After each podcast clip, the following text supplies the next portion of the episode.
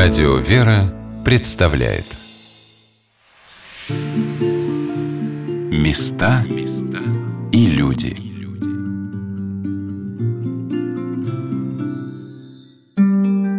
Смоленская православная духовная семинария существует почти три столетия. За это время из ее стен вышло немало известных проповедников, ученых и профессоров.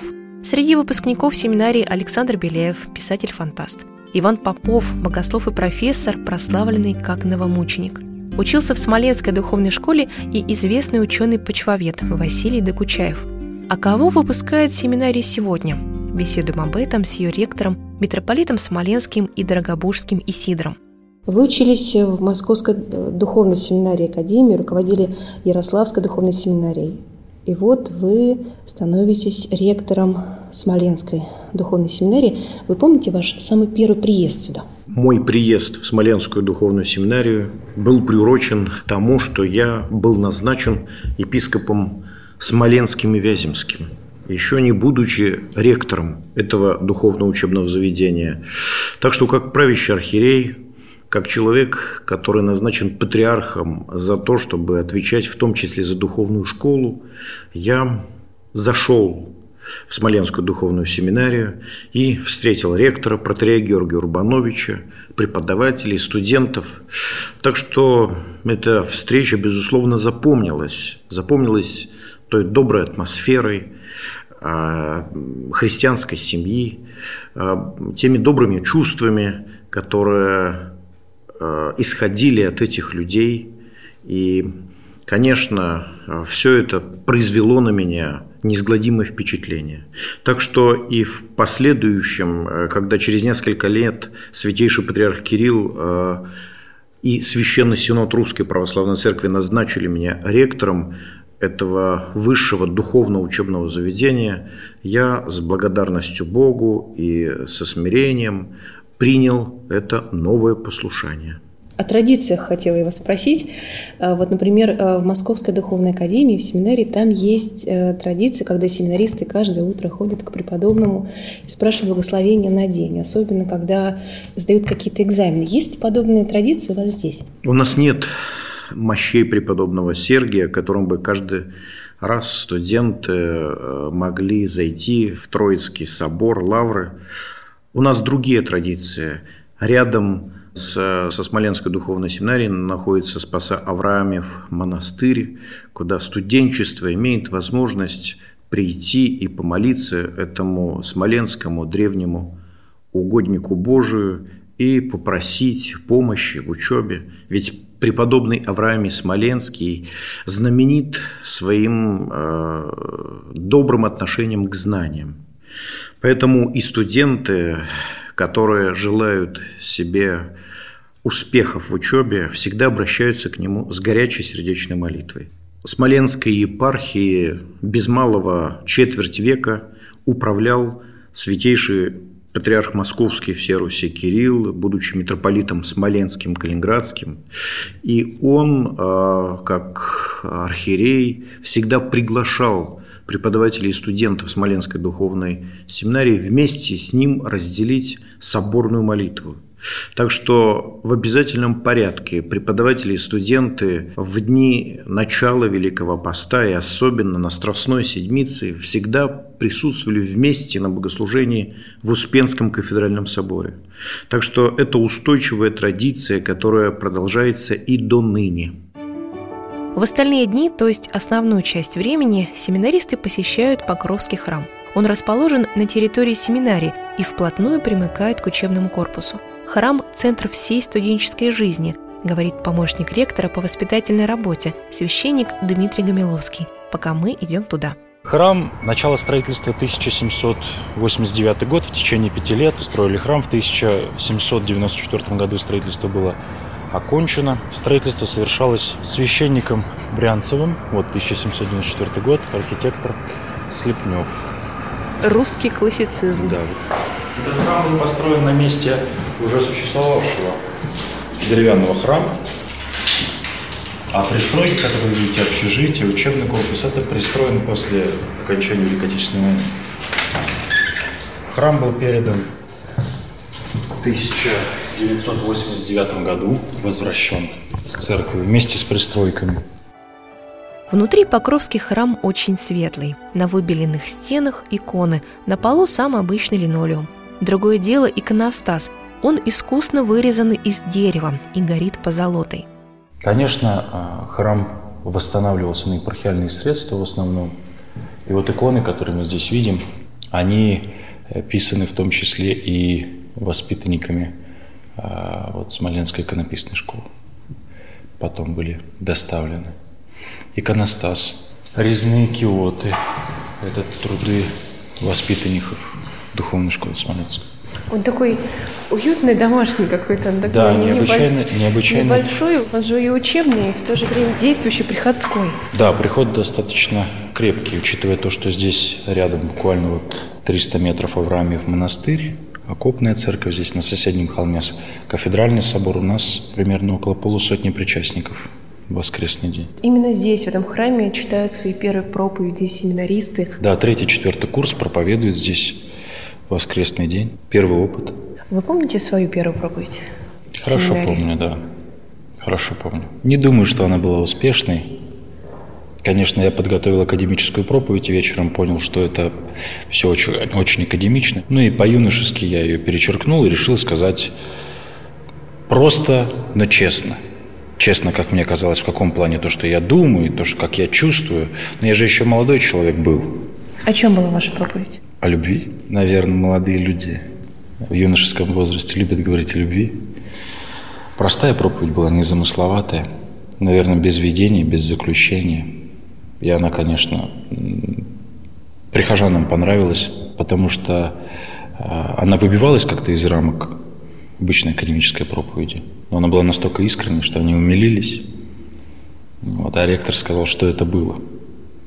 Конечно, такого не должно быть. Потому что если каждый будет проповедовать, как ему заблагорассудится, это уже будет не проповедь евангельской истины, а уже э, проповедь самого себя через свое собственное преломление.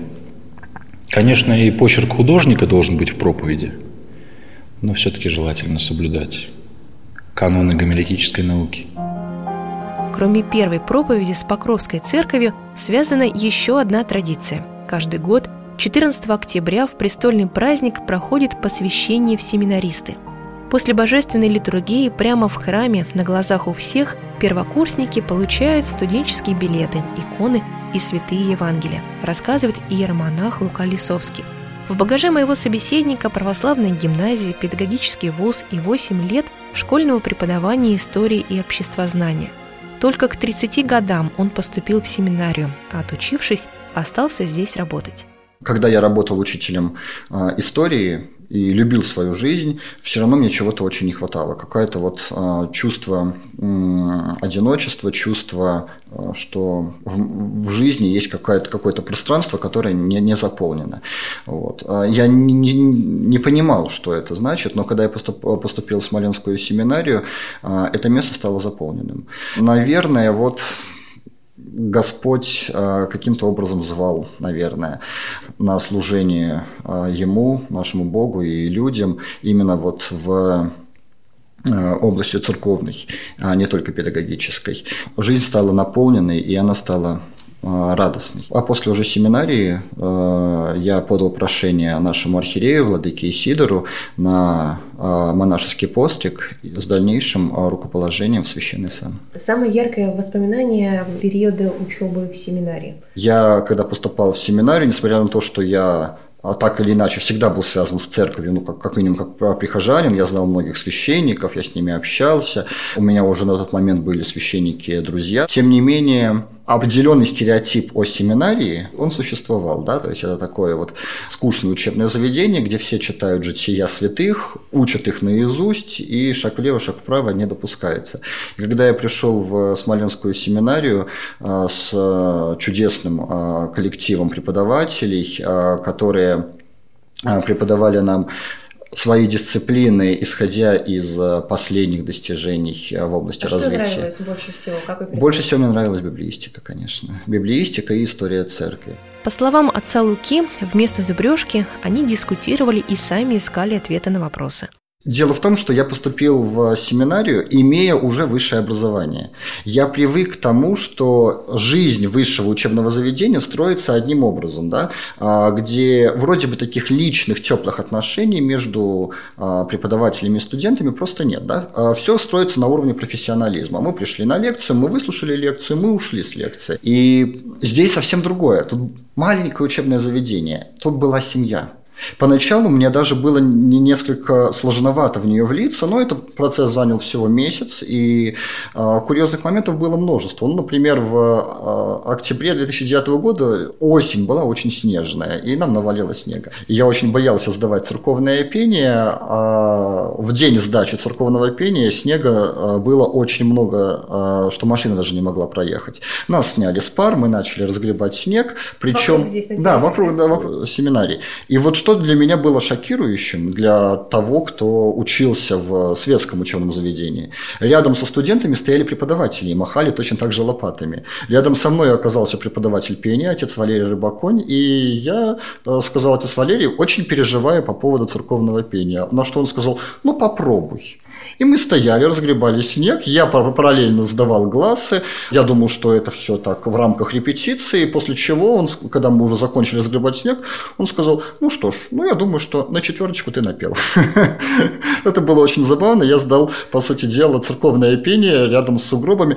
Отец Валерий прекрасно понимал, что я человек не поющий, много из меня вытянуть нельзя, он понял, что я искренне, честно выучил все мелодии, ну то, что я не могу их идеально воспроизвести, он решил, что вот можно применить ко мне принцип экономии и поставил мне четверку еще до сдачи, официальной сдачи экзамена. Вот. И таких вот э, случаев было действительно очень много, очень интересных. А семинария всегда была вот именно как семья. И это просто замечательно, это подкупало.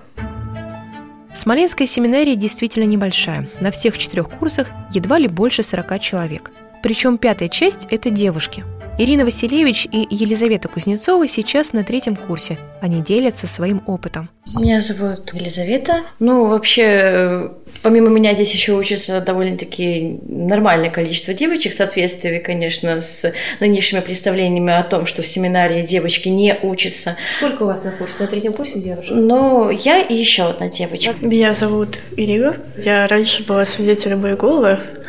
Вот, я стала православной, и вот в какой-то момент я поняла, что я хочу не просто быть верующей прихожанкой, но мне нужна какая-то деятельность, и я хочу всю свою жизнь связать с Богом и с церковью. На первом курсе учатся нынче двое представителей женского пола, и еще на втором курсе две девочки учатся. Так что, в принципе, нас не так сильно много, но мы в тельняшках. А, говорить о том, что э, есть представление о том, что семинария не для девушек. Почему? Ну, мне кажется, современное представление вообще о семинарии – это как закрытое общество, где обучают э, мужчин, священнослу... будущих священнослужителей, и из них уже потом выходят диаконы, священники, так как э, девушкам место либо в духовных училищах, учиться на регента, на иконописца, а если девушка учится в семинарии, получает диплом бакалавра теологии, то сразу задается вопрос, что она здесь делает, вообще зачем? Ну, в какой-то момент я стала общаться с людьми церковными, и вот в в моем окружении появились и семинаристы, то есть я знала, что есть семинария, есть такое учебное заведение, где учат священнослужителей, но я не знала, что у нас учат и девушек. Вот. Ну, вообще какая-то моя большая мечта была, что вот бы было такое место, где я могла бы получать те же знания. Потом я узнала, что, оказывается, можно здесь так. Я до этого училась в колледже, ну, сейчас это СМОЛАПО, Смоленская академия профессионального образования. Какая вот. профессия у вас? Была бы? Программист. Ну, я училась тогда на третьем курсе и поняла, что, наверное, это будет время потраченное зря лично для меня. И я получила справку о том, что я прошла курс 10-11 класса, так как я с 9 класса поступала в колледж. Сдала ЕГЭ, поступила в семинарию. Мой брат закончил семинарию смоленскую, и изначально где-то с восьмого класса я хотела сюда поступить. Но, конечно, естественно, как и любой человек, мои представления о мире, мои вообще желания поступать поступления куда-то постоянно менялись, и я думала поступить на судмедэкспертизу, поступить на юриспруденцию, на историка, на педагога, на иконописца, но потом путем э, тех или иных размышлений я все-таки поняла, что основная моя цель вообще, в принципе, хочется учиться именно здесь, потому что, во-первых, развенчать миф о том, что девушка не может учиться в семинарии, и если ты даже учишься где-то в духовном заведении, то ты очень грустный, ограниченный, не в плане физических таких, а просто представление о мире, что основная твоя задача – это только молиться, поститься и ничего больше не делать, просто ты также закрыт от мира, а мир закрыт для тебя. И поэтому, в принципе, мне также захотелось именно получить довольно-таки обширные познания в плане и теологии, вообще в богословии, в Новом Завете, в Ветхом Завете, более углубленно изучить все эти дисциплины, которые здесь мы изучаем. И, естественно, я поступила и не жалею о том, что приняла именно это решение. Сегодня на «Волнах Радио Вера» мы рассказываем вам о Смоленской православной духовной семинарии. Мои собеседницы Ирина Василевич и Елизавета Кузнецова продолжают рассказывать о жизни и учебе в семинаре. Когда вы пришли э, сюда, вы же здесь живете? Ну, я не живу в общежитии. Мальчики живут у нас в общежитии мужском, девочки иногородние или по желанию живут в общежитии Регенского училища. Но я приняла решение снимать квартиру. И за что я очень благодарна как раз-таки и своим близким людям, и нашим преподавателям, они правильно показывают именно ту самую духовную жизнь как бы сказать, семинария – это в некотором смысле армия или какая-то школа, которая, во-первых, показывает настоящего человека, потому что у нас маленький коллектив, и общение со своим ближним – это же первый показатель твоей духовной жизни. Как бы. То есть ты можешь думать одно, а на самом деле другое. Вот. Поэтому я могу сказать, что семинария просто показывает человеку самого себя, прежде всего. Есть э, представление о том, что девушки приходят в семинарию, э, чтобы найти себе мужа и в будущем стать матушками, супругами священников. Я сюда пришла не за этим, но я знаю, что такая тенденция есть. Ну, мне просто грустно, когда человек видит не человека, а подрясник или еще же должность. Лично я не вижу в этом ничего плохого. Ну, хочу быть матушкой. Что вообще плохого быть, э, быть женой священника? Ведь это отчасти небольшое призвание. И очень сложно, потому что на жену священника э, очень большая ответственность не только за внешний вид и себя, и своего мужа, и детей, но также на приход она очень часто выполняет функцию как и казначей, как и э, благоукрасителя храма. И, в принципе, если девушка ставит перед собой задачу не всеми путями вот куда угодно, лишь бы за батюшку, тогда, конечно, в этом нет ничего плохого. Но лично я, признаться, как бы люди не думали, при поступлении в семинарий не ставили себя такой цели именно стать матушкой, потому что не главное, кем будет муж, главное, чтобы он был верующим, главное, чтобы он поддерживал твои начинания. Ирина, а чем вы в будущем планируете заниматься? То есть как ваша жизнь сложится? Уже думали об этом? Ой, ну, мыслей много, пока сейчас я не могу точно что-то сказать. Скорее всего, я пойду на магистратуру. Я бы, наверное, хотела идти в литературу, потому что мне нравится писать. Лиза, через год у вас на руках будет э, диплом, вы станете бакалавром теологии. Что такое бакалавр теологии? Вообще, очень часто э, сталкивалась с этим вопросом, когда ехала на такси от дома до семинарии. Бывает, очень опаздываешь на учебу или на службу, и вызываешь такси, едешь, и у тебя спрашивают, а вы в семинарии работаете, учитесь? учитесь? Я говорю, ну, учусь скорее и пою в хоре. И меня спрашивают, а кем вы будете? И приходится объяснять, что это определенный раздел науки, изучающий богословие, что после окончания я могу работать в школе, преподавать основу православной культуры или пойти на магистратуру, так и так, что вот мы изучаем немножечко, немножечко. И что самое интересное, что люди после того, как я ухожу из такси, они говорят, спасибо, очень интересно, вы так здорово все объяснили, может быть, как-нибудь зайдем, посмотрим, смотрим, так здорово. Ой, а вы так много всего изучаете. Я никогда не знала, что есть такие умные слова, как гомилетика, догматика. И, конечно, в принципе, это тоже очень интересно. Но Лично я пока что, честно признаться, немножечко не определилась, куда именно я пойду. Безусловно, я хочу пойти на магистратуру. И пока что основное направление это либо педагогика, либо психология. То есть образование, которое вы получите здесь, будет достаточно, чтобы пойти дальше в Конечно, вуз? конечно. Один наш выпускник сейчас нынче учится на архитектуре. Его магистрская работа заключается в разработке, что связано с часовней или вот с церковью, очень интересно. Мы также можем работать и с детьми, и в духовно-просветительских центрах. Педагогическое направление в Смоленской семинарии самое сильное. Поэтому, когда я спрашиваю учащихся и выпускников, какие предметы больше всего запомнились, многие отвечают «педагогика». Ярослав Старовойтов, например, вспоминает свой первый пробный урок перед семинаристами. Нам говорят, вот, вы готовите урок, вы должны приготовить презентацию, а так как мы, у нас не было опыта педагогического, поэтому нам говорят, дословно пишите. Сделайте конспект. Ну, то есть вообще каждое слово должны продумать. Все вручную. Все вручную. И поэтому я чувствовал себя героем, конечно. Ну вот я выхожу вот как раз к этой доске и начинаю там говорить как-то. И мне преподаватель говорит, мы маленькие, у тебя учебник за четвертый класс, а ты к нам как о взрослом. И я тут понимаю, что вообще попал. То есть мне нужно еще лек- лексику свою перестраивать, свой активный, активный лексикон, да, который мне подсознательно обычно да, выходит. Ну, преподаватель прав, но я вот к этому не был готов. Я даже как-то забыл, что это важно. Ну, понимаете, это ого. Но а... урок состоялся? Урок состоялся, это было здорово. То есть Подготовка к уроку была ужасной. Мы сидели тут э, целым курсом до 9 вечера с преподавателем, писали конспект урока. На следующий день был мой урок, мне достался пятый класс. То про... есть это вы уже про настоящий урок рассказываете? Да. Тема «Гефсиманский сад» была. Ну, дети э, оказались настолько умными, что мне вообще было здорово. А сколько времени прошло между вот этим вот пробным уроком, который вы провели с э, однокурсниками, ну, и настоящим уроком в школе?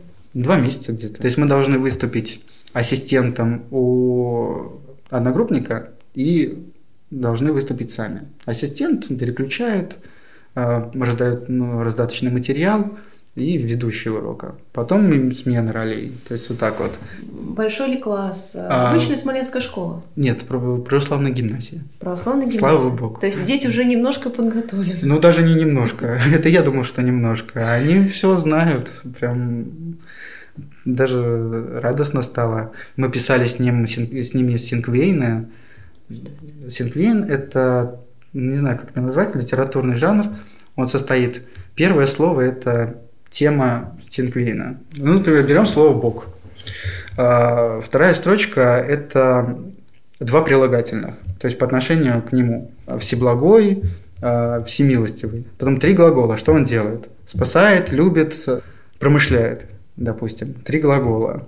А, четвертая строчка – это то, что, ну, фраза, которая обозначает Бога. Ну, то есть, которая может дать ему какое-то описание. Описание, да не знаю, Господь любит всех. И последняя строчка, она завершает этот синквейн. Ну, то есть очень интересно, она очень структурирует мозги, и легче понять какую-то тему и сделать синквейн. Тогда так разложено, что у человека видно отношение к, тому, к этому объекту, про который он пишет. Что дети рассказывали? То есть у вас была тема Гефсиманский сад? Да. Как они, они справились с заданием? Справились, и было много рук. А ну, были такие моменты, как островки, некоторые дети тихие, они там сидели, ну, а наша задача была ходить, ну, ну... Расшевеливать. Да, расшевеливать. Впрочем, семинаристы преподают не только в православной гимназии, но и отправляются в самые обычные смоленские школы. Вот как о первом таком походе говорит третьекурсник Николай Калинин. Ну, я лично в хоре пою, поэтому у меня в основном забито все спевками какими-то. Вот. В хоре семинарском? В семинарском, да, иногда еще привлекают к другому хору, более большому, на какие-то поездки в фестивали. В Польшу ездили несколько раз, там были разные фестивали, в Хайновке, в Люблине, там еще где-то. А, а здесь, в Смоленске? Ну, тоже фестивали, я просто все конкретно сейчас не припомню. А вот. в школу ходите? Я и еще несколько ребят. Для нас это было неожиданно. вот, мы пошли в школу, мы пели такие народные какие-то штуки, которые им очень понравились. Например, mm-hmm. что сейчас? Гимн студентов точно, но его, в принципе, почти. Многие даже школьники подпевали на латыни это. Так. А, из богослужебных мы пели «Ныне отпущаешь», «Сохрани Господь и спаси» произведение. И потом Самое главное, это, наверное, начать э, неформальное общение со школьниками, потому что все очень сильно зажаты какими-то рамками и боятся спросить то, что их действительно интересует. А что спрашивают обычно ребята, школьники? Это какой класс? Ну, мы ходили, там были 10-11 классы. То ну, есть, если, если, если помладше, то там какие-то, почему вы там в черной юбке ходите и прочее. Серьезно? Да, да, да. А если постарше, то обычно о том, какие перспективы вообще это учебное заведение в себе несет. И Почему мы сюда пошли, тоже такие вопросы Приходите нашего сознания. Ну, я лично, у меня семья православная, священника, вот, и я уже третий по счету брат, который здесь учится. Вот. А я пока также точно не знаю, что буду делать дальше после окончания семинарии, но я лично, так как человек верующий, без этого без какой-то духовности уже свою жизнь не вижу. И дальше не знаю, что я выберу, но в любом случае это для меня останется навсегда неотъемлемой частью. Потому что в современном мире безрелигиозность – это очень важный фактор. То есть люди об этом зачастую вообще не задумываются, о чем-то духовном. То есть жизнь протекает только в таком ключе материальном. И потом только перед какими-то проблемами или уже перед кончиной там, или еще чем-то они только это вспоминают. Вот. А раньше все было не так. Я считаю, что об этом, наверное, нужно всегда помнить и держать это в голове. Духовность и в то же время э, трепещание своей собственной жизни. Если будете в Смоленске, не пожалейте времени. Загляните в Покровский храм Духовной Семинарии. Он расположен на одном из семи городских холмов и стоит как раз напротив Успенского кафедрального собора и хорошо виден с соборной смотровой площадки. В храме Покрова Пресвятой Богородицы как нигде ощущается дух Смоленской семинарии – там же можно встретить семинаристов. А я, Ольга Королева, с вами прощаюсь. До новых встреч. Семинарий переводится как «рассадник». И вот семинария мне представляется некоторым таким виноградником, хозяин виноградника Иисус Христос. Насаждение – это вот те студенты, которых он избрал и поместил в своем винограднике. А преподаватели, священники, сотрудники – это вот те самые наемники, которые призваны поливать эти насаждения, подрезать их иногда, для того, чтобы они принесли хороший плод впоследствии. Для меня семинария это, – это семья. Мы очень часто можем просто встретиться с бывшим преподавателем, еще с нынешним преподавателем на улице и проболтать с ним большое количество времени, не заметили, как, как уже пролетело полчаса, 40 минут, час и больше. И это очень приятно, и это действительно нас объединяет. Я помню, на моем первом курсе было а, один из моих однокурсников провинился, вот, но это вышло, непонятная была ситуация, сейчас не буду всю суть пересказывать, но, в общем, к нему большинство студентов проявило сострадание, так как ему дали в качестве послушания помыть э, два этажа общежития нашего. А, ну и все вышли, ему начали помогать все абсолютно студенты. Что для вас семинарий? Для меня, ну, наверное, самое главное – это опыт, который я вряд ли когда-нибудь забуду. Потому что три часа свободного времени, когда у моих друзей со стороны, они там учатся в Москве или еще где-то, у них такого и в помине нету. Я же считаю, что это хороший опыт для меня, потому что мне 20 лет – это самый пик, наверное, уже становления личности, какого-то взросления. Вот. И то, что происходит вокруг меня сейчас, это играет очень большую роль в моей жизни. Места и люди –